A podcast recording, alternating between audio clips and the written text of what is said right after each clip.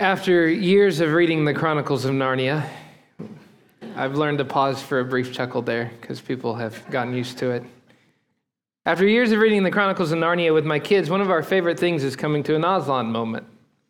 Whenever Aslan comes into the, onto the scene, an amazing redemption is never far behind him. In the original, The Lion, the Witch, and the Wardrobe, the whispered words, Aslan is on the move, fills the room with hope and excitement and an expectation of salvation. And it's for this reason that people associate Aslan's coming and going with redemption. In fact, the characters recite a poem as a confession of faith whenever they speak of Aslan. Wrong will be right when Aslan comes in sight. At the sound of his roar, sorrows will be no more. When he bares his teeth, winter meets its death. And when he shakes his mane, we shall have spring again.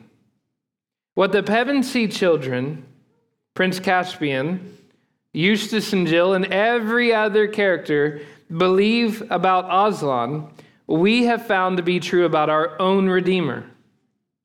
The Bible and its various stories of redemption teach us that whenever God's appointed Redeemer comes in sight, wrongs are soon made right. In Ruth 4, for example, Boaz's arrival at the city gate means that win- the winter of Ruth's widowhood is over, and his redemptive transaction will lead to a renewal of life. The Redeemer is a restorer, a bringer of life. And yet, if we read carefully, we will find that Boaz is just a prequel. He's just the preview, just the foreshadow, a placeholder of the even greater Redeemer who will come from Bethlehem and accomplish an even greater redemption as he rescues not just an individual, not just a Moabite, but entire nations who find refuge in him. And in the end, we must come to realize that we read Ruth to catch a glimpse of our Aslan, of our Jesus Christ through whom wrongs are made right and winter meets its death. Ruth chapter 4 is a beautiful chapter for those of us who need hope, for those of us who need reminding that all that's wrong will someday be soon right, that the grave will one day be emptied, robbed, and that that terrible tyrant, death itself, will be punched in the face so hard that it won't rise back up again. Ruth chapter 4 reminds us that God is sovereign and he has sent a redeemer. Now, at the end of Ruth chapter 3, Ruth has just arrived home. Her arms are filled with barley grain, 80 pounds of it, uh, give or take, and an anxious mother in law waiting to see how things turned out. Now, after hearing the report, Naomi tells Ruth, Wait, my daughter, until you learn how the matter turns out. For the man will not rest, but will settle the matter today. Now, chapter 4 opens with Boaz doing just that, settling the matter. He goes to the city gate, where behold, suddenly the near kinsman redeemer comes walking by. He's like, hey, by the way, I was looking for you. Step aside here. Things happen fast in this chapter. He finds the near kinsman. He gets the judges to sit down at the gate, and not, I, I would guess, before breakfast is even delivered, um, there's a whole crowd waiting to see what's going to happen. Boaz will not rest. It's his first agenda of the day. Now, he's just celebrated barley harvest, which means that there's still seed sitting on his threshing floor that still needs to be put away. But this trumps that. It is time to secure Ruth's redemption, and that's exactly what he's going to do. Now, the other kinsman redeemer, the nearer man, is referred to in many of our English translations as friend. Uh, you see that in the ESV, you might see that in your NIV. That kind of doesn't do justice to the uh, uh, Peloni Almoni that's in the Hebrew there. The, the real translation, I think, is found in, new, in the New English translation, in the Net Bible, where they call him John Doe. In Hebrew, he's literally Mr. So and so, Mr. No Name. Now imagine forever having your part in Scripture being solidified, scratched on the stone of history as now Mr. No Name was coming walking along. But that's exactly what happens here. And the, in doing so, the author's trying to show something important about this character's nature, his character. In the Old Testament, whenever somebody's name is omitted from the story, it is generally because the author is making a point about something this character has done wrong. For example, have you ever noticed that in Exodus we don't actually find out who, which Pharaoh it was? Never gives his name. Never tells us the name of the Pharaoh that is there. Now we can deduce it from history and from archaeological evidence, but but the, the author of Exodus scratches out his name. This guy is so arrogant. This guy is so prideful. He is, he is uh, obsessed with building cities to his own glory and enslaving the Hebrews to do so that the Bible kind of gives him a backhand across the face by forgetting his name. Some Pharaoh oppressed the Egyptians. On the other hand, we know who these seemingly insignificant midwives in Exodus 1 were. Their names were Shiphrah and Puah. I, I would have named them differently, but still, we know their names because the Bible wants you to know they're humble, they're remembered. Arrogant Pharaoh is forgotten. Out of all the cities he built and had those Hebrews carve his name into, we aren't even for sure which one it was. Why? Because the arrogant get forgotten. So when they scratch his name out of the history book of the, of the scriptures, out of Exodus, it's kind of this slight backhand just to show he made himself so important that he's not that important. In Ruth chapter 4, we see the same thing happening. Mr. No Name cared so much about his inheritance than he did about the widows who had no redeemer, and therefore he's not that important to remember. I just want to eh, we should take special note of this, okay? This is how scripture works. Those who care more about themselves, their reputations, their possessions, their importance, their power, their, their prestige in front of everybody else, more than those who are in need around them, eventually will be shown just how badly they misjudged and misvalued what's truly important. I mean, this guy shows up and he values his stuff more than he values Ruth. And so the author of Ruth says he gets scratched from history because of that. My friends, can I just ask, is there, are there things that you are making more important to carve out your name in history, to carve out your name in the record books, to carve out some kind of memory that you're actually going to be forgotten because you have forgotten the people who need redemption? Have we cared more about our reputation, more about our influence, more about our power, more about the things that really matter, and turned our life into a power struggle, a race to the top, a ladder race, that we have forgotten about all the people around us that need help, all the Ruths and Naomi's that are starving at home? God values loving kindness. God values mercy, chesed as Micah 6 8 says. Everything else, your records, your power, your position, what you did in some time in history fades away. But how well we care for the roots of Naomi's never does. Never does. Now, it's important to understand that Mr. No Name was under no legal obligation to redeem Ruth.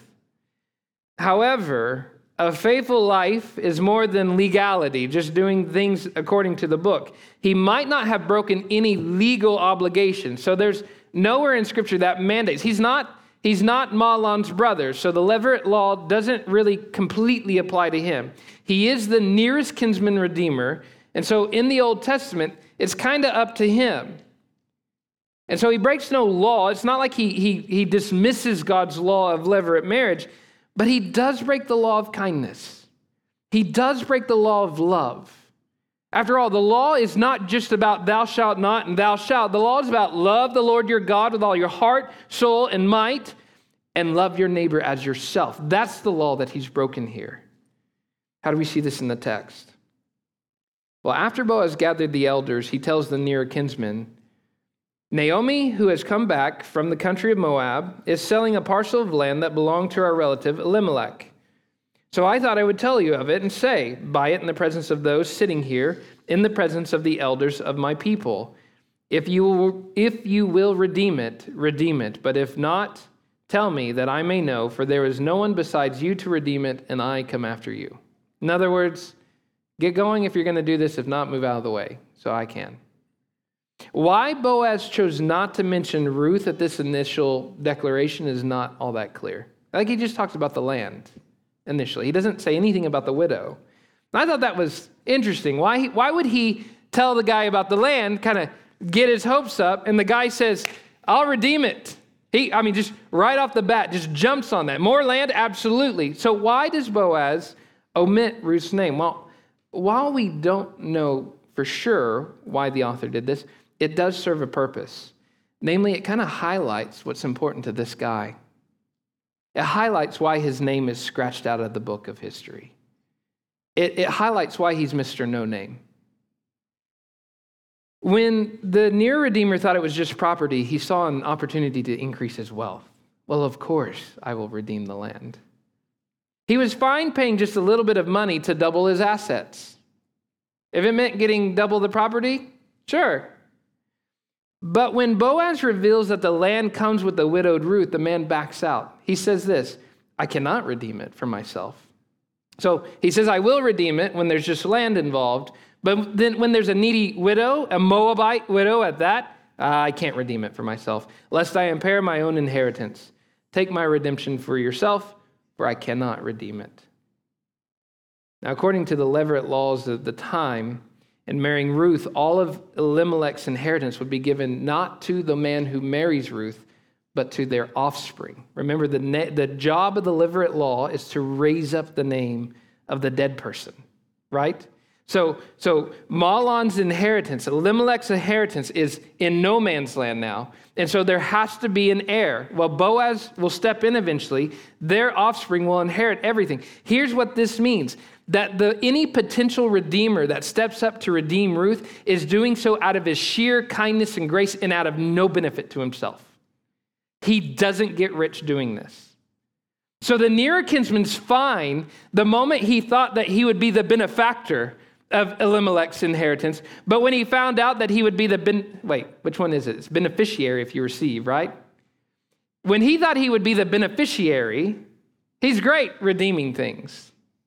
But then he, when he realizes that his redemption will come with him becoming the benefactor, not receiving a benefit, he backs out. Man, what's in it for me? He's a failed redeemer because he cares more about what's in it for him than he does about what's in it for Ruth or for Naomi. He's not willing to pay the cost. It's not going to benefit him at all. But praise God that God hasn't given us any redeemer that's not willing to pay the cost, that's not willing to take on the financial risk, that's not willing to go into the hole to redeem Ruth's and Naomi's like us. Boaz knows at that moment that this redeemer will do nothing for this woman. He cares nothing for her. He cares only about lining his own pockets and backs out the moment. Now, that, that may seem harsh on the man, but that is exactly what's happening here. You see, redemption requires three things in the Old Testament someone who's helpless and in need of redemption, to, to be freed from some form of oppression or slavery or widowhood or suffering. And then a transaction must be made. Redemption always comes with a transaction. The Redeemer must do something, either pay a price or transact some kind of power or do something to redeem the one who is helpless. And then finally, and probably most importantly, there has to be someone willing to redeem. I, I, must say, not just willing, but able, who has the power to redeem. Now, this near kinsman, because of his unwillingness, redemption can't be accomplished just yet. Because he backs out and he's only, he's only looking after his own benefit, redemption's still on the table. And yet Boaz steps up as the real redeemer, as the ideal redeemer who says, I'll pay the price. That sandal exchange is important. Now, that may seem quirky to us, um, that they're like exchanging shoes. Like when we buy cars, some of you may throw a shoe at a salesman, but that typically has nothing to do with the purchase itself. But back then, you would exchange your sandal to show that a transaction has indeed been made, that you have bought something and that you are relinquishing up your rights and ownership to that thing. So, like when, uh, when they'd buy land, typically the, the old owner would take off the sandal and hand it to the new owner, and the new owner would toss it onto the land as a symbol that it's his now. He's bought it. Now, why they did all that, there's lots of reasons. But the main point that's trying to that the author's trying to show here is somebody has paid a price. A cost has been paid. A transaction has been made, and redemption has been solidified. Boaz then turns to the elders and the crowd of the people who are gathered around to watch all this, and he says, You are witnesses this day that I have bought from the hand of Naomi all that belonged to Elimelech, and all that belong, belonged to Chilion and Mahlon. Also, Ruth the Moabite, the widow of Mahlon, I have bought or acquired, as the Hebrew says, to be my wife, to perpetuate the name of the dead in his inheritance that the name of the dead may not be cut off from among his people. Brothers, from, his, from among his brothers, and from the gate of his native place. You are witnesses this day. So, before the eyes of all, redemption has been accomplished, the price has been paid, and Boaz is now free to make Ruth his bride. Now, as a side note, I just I, I find it interesting that the only places in Scripture that we find these two words paired together redeem, goel, and acquired, kana. These two words only come together in significant instances. It comes together in Exodus chapter 15, verses 13 through 17, and in Psalm chapter 40, uh, chapter 74, verse 2. And guess what the context is? Exodus. Every single time. Whenever you see someone redeeming someone and acquiring them to themselves, the author wants you to think about the Exodus because that's what Yahweh did. Yahweh made a transaction. He purchased Israel as his people and acquired them as his. They now become his people. Now, Boaz does the same thing. And the point that the author is making in these word pairs is to show you that whenever redemption comes, whether it is redemption for Israel the people or Ruth the widow, it always, always, always comes at a price. It always comes at a transaction where you become the redeemers. And it doesn't change when we get to the New Testament, does it? It's not like God shifts gears and changes theology for this. It stays consistent. In fact, there are quite a few parallels between our redemption and Ruth's redemption. Jesus, like Boaz, made a redemptive transaction, didn't, didn't he?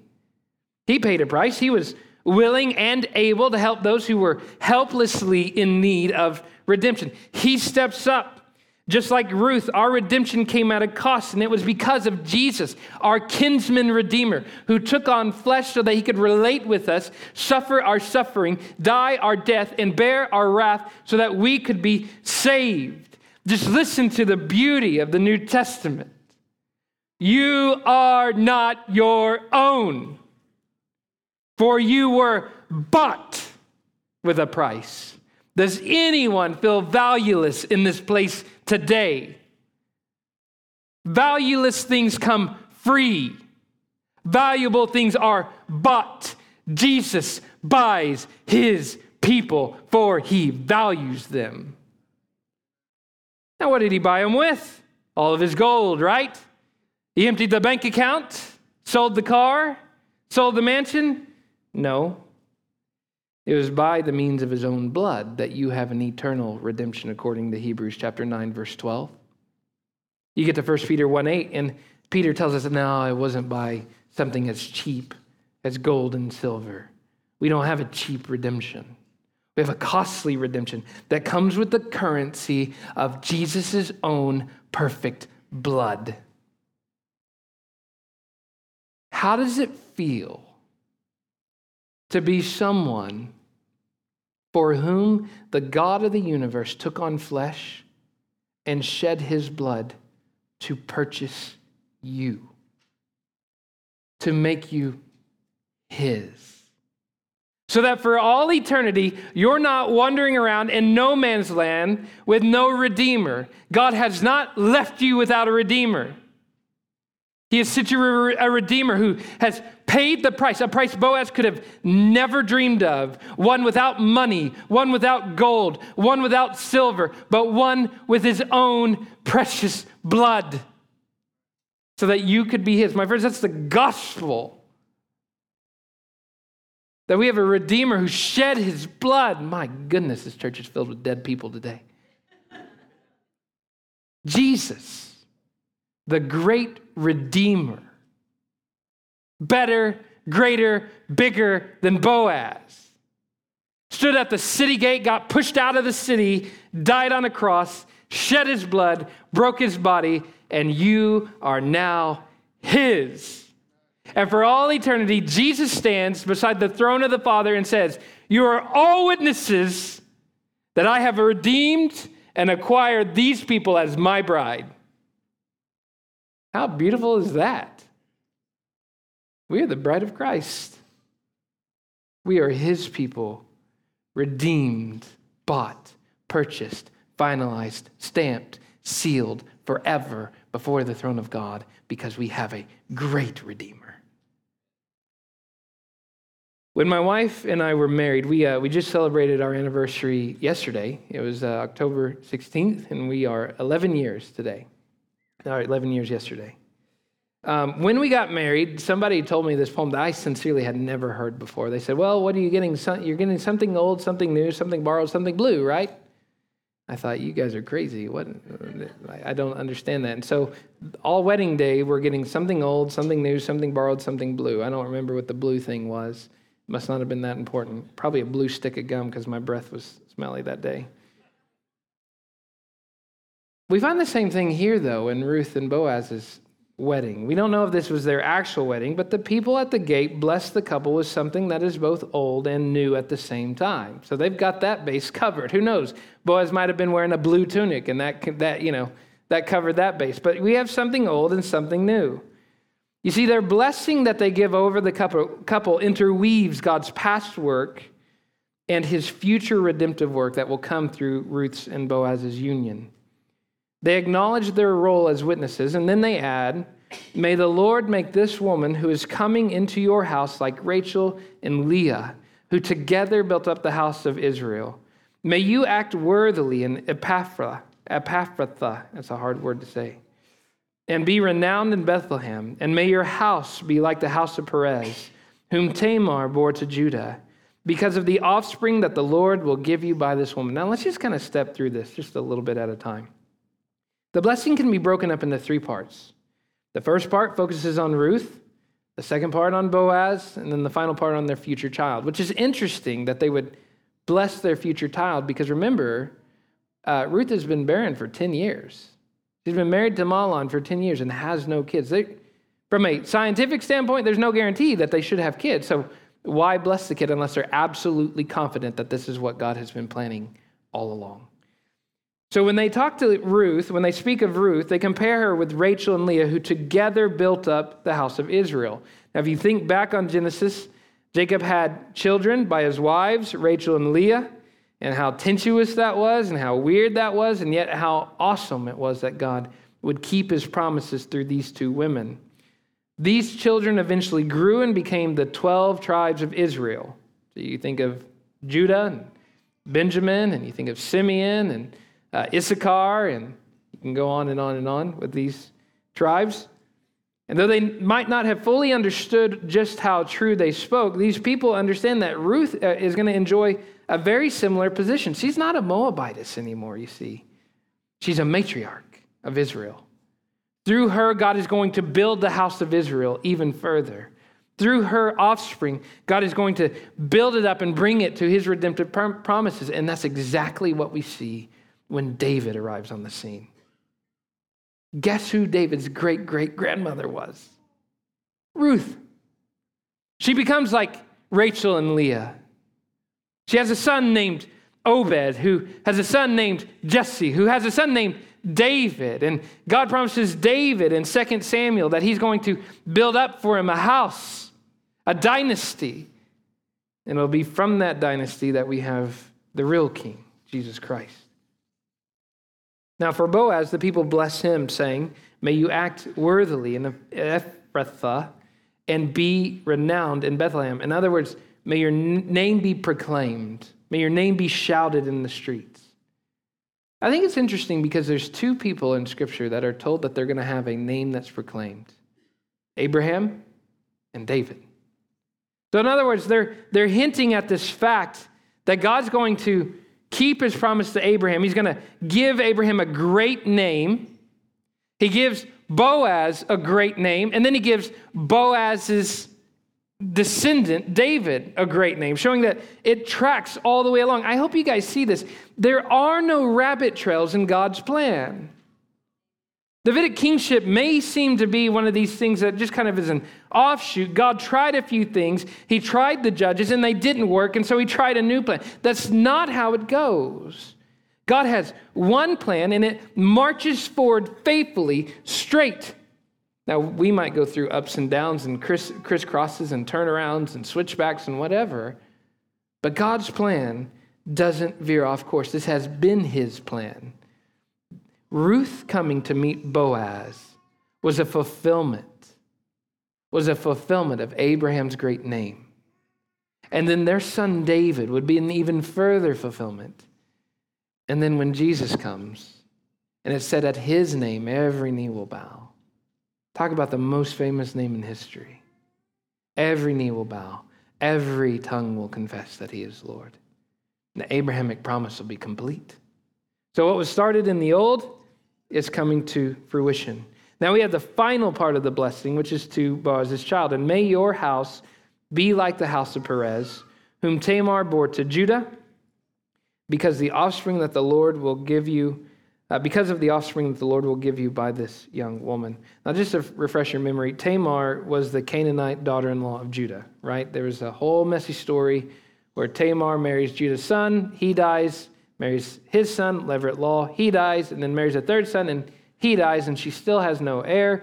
Judah doesn't keep his promise and give her his next son, and so she ends up tricking Judah and then has a baby by Judah. Okay? All that's real messy and real bizarre, but God works through it. He works through the messiness of humanity. What ends up happening is they have a son named Perez, and it's in Judah's line and beginning with the line of Perez that we, we see in Genesis 49, God's promise that one day from Judah's line will come a king. The scepter will not depart from Judah, nor the ruler's staff from between his feet, until tribute comes to him, and to him shall be the obedience of the peoples. In other words, there's going to be a king that comes. He's going to be king of the world. He's going to be king of all the nations. All the peoples are going to give tribute and obedience to him. What tribe does he come from? Judah. If you read that, you also see that he's compared with a lion, a victorious lion. So this is where we get that description of Jesus as a lion of the tribe of Judah. It's from Genesis 49. So the point is, why are all these connections important? The point is this the redemptive promises of God that began all the way in the Pentateuch are being accomplished in this bizarre, weird, somewhat ac- accidental seeming like, this happenstantial, coinky dinky incident that we have with Ruth and Boaz. And yet it's all according to plan. Here's what I like to think of it as God plants this seed with Abraham. And here in Ruth, we see it begin to sprout. And we see it kind of blood and bud and blossom in David. And then it finally bears fruit in Jesus. The point is, is that God keeps his promises. Who would have thought that God's promise that Abraham's offspring would bless the nations would funnel through Ruth and Boaz's marriage? A Moabite and a Bethlehemite who accidentally meet in a field, and God uses that to keep his promise to Abraham. That's sovereignty, my friends. Who could have guessed that it would have been the descendant of a Moabite woman who married the son of a Canaanite Rahab that would give birth to the lion of the tribe of Judah who would wear the crown over Israel and all the nations forever and ever and ever. The point is is none of us could have made that plan. None of us could have guessed that this is the way that God would work. Now, have you ever felt as if God's promises were long in their and delayed maybe in their fruition? Have you ever felt that God works too slowly? Have you ever looked at your life and just seen the pattern of, ba- barrenness, famine, exile, hostility, persecution, yes, even death, and wonder where it all fits in? It's amazing because these, this blessing shows us that sometimes the path between God's promises and God's fulfillment is not always a straight line to us. Like I said, it comes with switchbacks and turnarounds and come arounds, but God knows exactly where it's going. It's heading in the exact path that He has always planned it to be. You may wonder where the death of your husband fits into it, the death of your child. You may wonder where your cancer fits into it. You may wonder where your job loss fits into it, the bad breakup, the, all the past and the wounds and the scars. You may wonder where it all fits in. And yet, because of Ruth chapter 4, we know that it does fit in. We can trust that it all fits to march God's promises further to fruition. You see, it's God's sovereignty it's his redemptive road that led Joseph to Egypt in a two year prison stint so that his promises come, could come to fruition. It was God's redemptive road that led Jacob and his children to Pharaoh's court, where they would be enslaved for 400 years. And then to the Red Sea, where God would receive glory over Pharaoh and his army. It's the same sovereign road that led Jesus to Jerusalem, to the Sanhedrin, to Pilate's court, to Golgotha, and then to the tomb, where the disciples wondered, where in the world does this fit in the God's plan? And then on the third day, the tomb bust open. And Jesus is now sitting at their right hand, and suddenly it makes sense to us. God's redemptive road may lead you through cancer, bereavement, downsizing to the graveyard, through the graveyard, to the graveyard, in the graveyard. It may lead to all kinds of struggles and hardships. But here's what you can trust God's redemptive road will always lead you to Christ and to the fruition of his promises. My friends, I don't know what kind of valleys you might be in, what kinds of suffering, what kinds of hardship you are currently in. Can I just ask you for the moment just to lift your eyes up and to see the horizon of God's redemption? To remember that all roads lead to Jesus in the end. All redemptive roads. No matter through the swamps, the muck, the mire, the nastiness, the hurt, the wounds, the scars, everything you march through, you will still end up just like Pilgrim in Pilgrim's Progress at the celestial city where God is. You'll still end up in the presence of God. You'll still be seated at the table. Your hands that are so filled with scars and wounds and terrible sorrows will one day re- be replaced with a wine goblet of God's grace. My friends, just feel that for the moment. That God sent Naomi to Moab, where her husband and sons died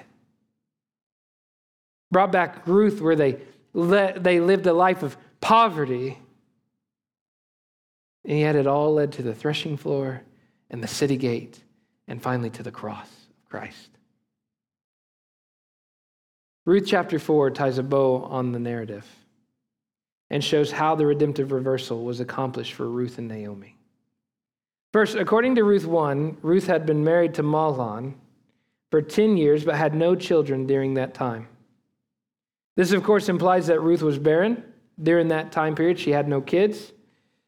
Um, and then, but in Ruth chapter 4, verse 13, Boaz marries Ruth, and we find out that the Lord gave her conception and she bore a son. Now, this is only the second time that we see God's direct action mentioned in the book. The first was in Ruth chapter 1, verse 6, in which Naomi heard that God had visited or intervened on behalf of his people and caused her to have a baby.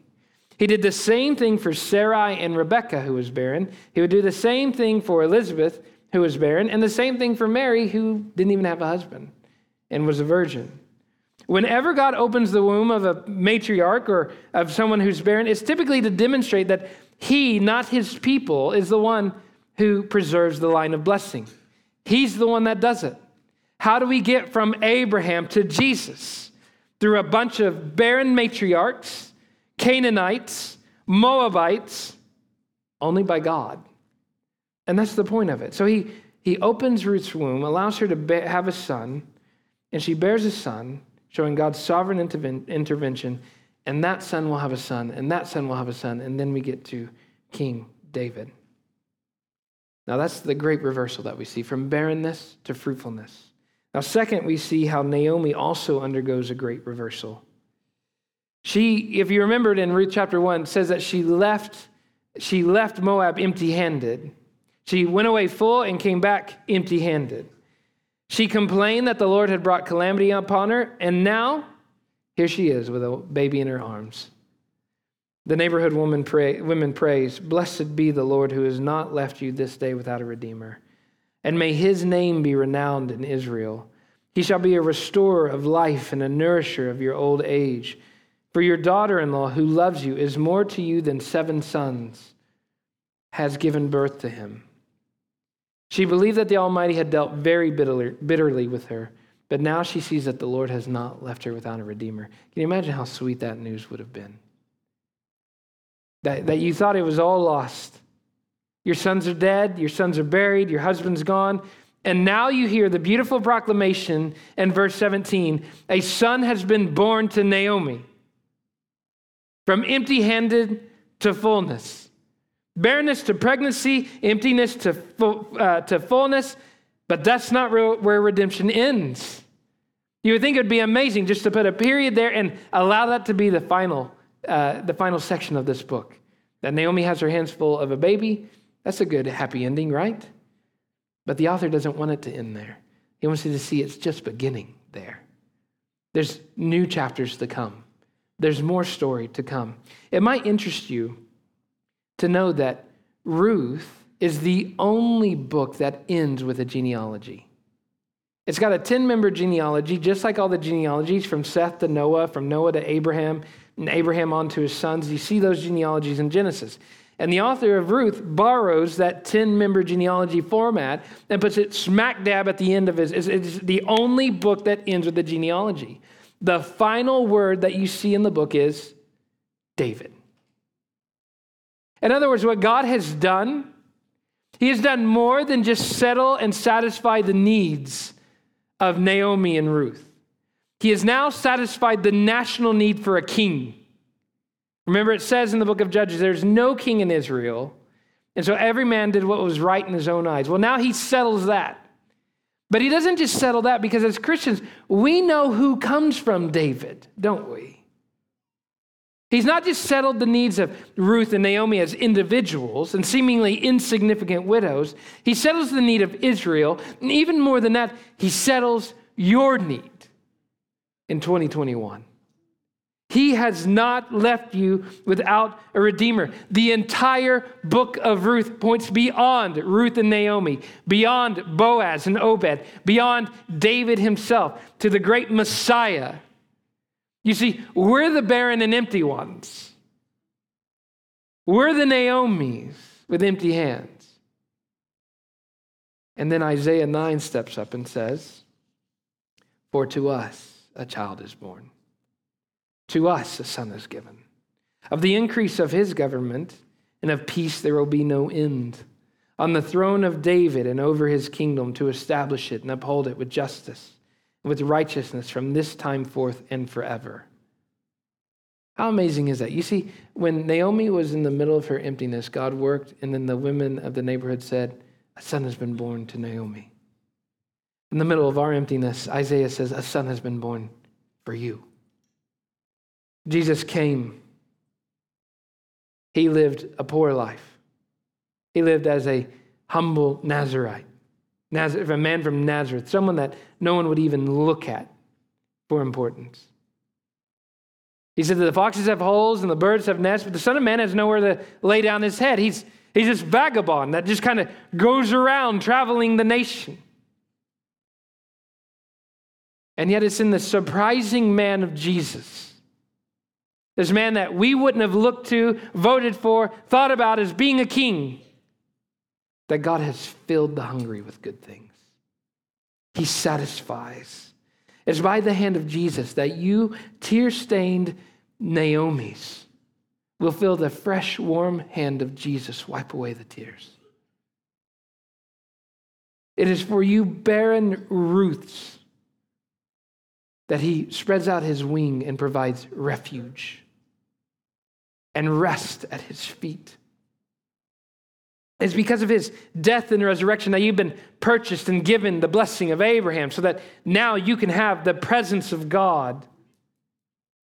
He has brought outsiders, those who are far off. He's brought you near, and not just near, not just at the gate, not just at the doorway. He's ripped the curtain so that you could come in and approach the throne of God with confidence. That's our Redeemer. I don't know how much more we could say to feel the love of Christ.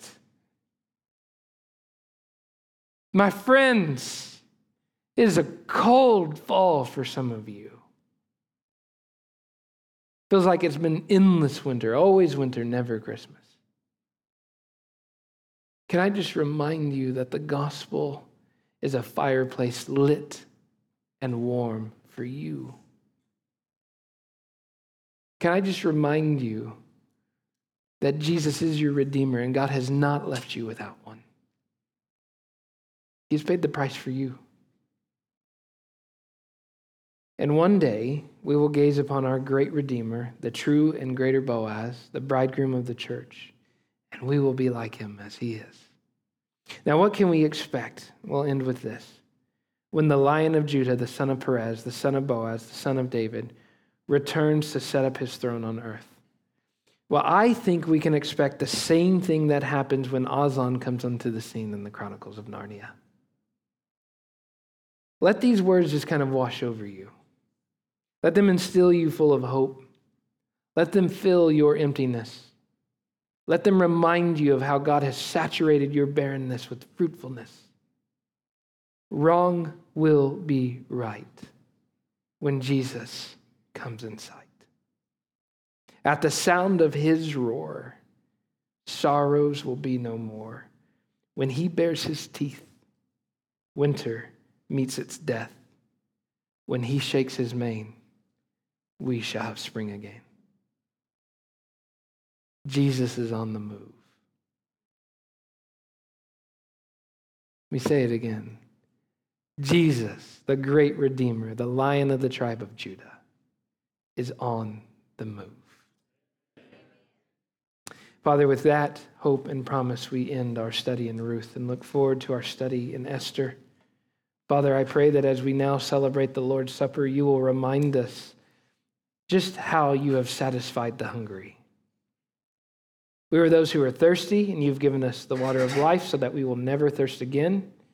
Father, you have filled the hungry with good things, you have filled the empty you have satisfied those who mourn, and you are not done. God, in the future, we will see our loved ones that we have lost. We will sit at the table with our King, and we will be filled with the sweet wine of grace. We pray this in your Son's name. Amen.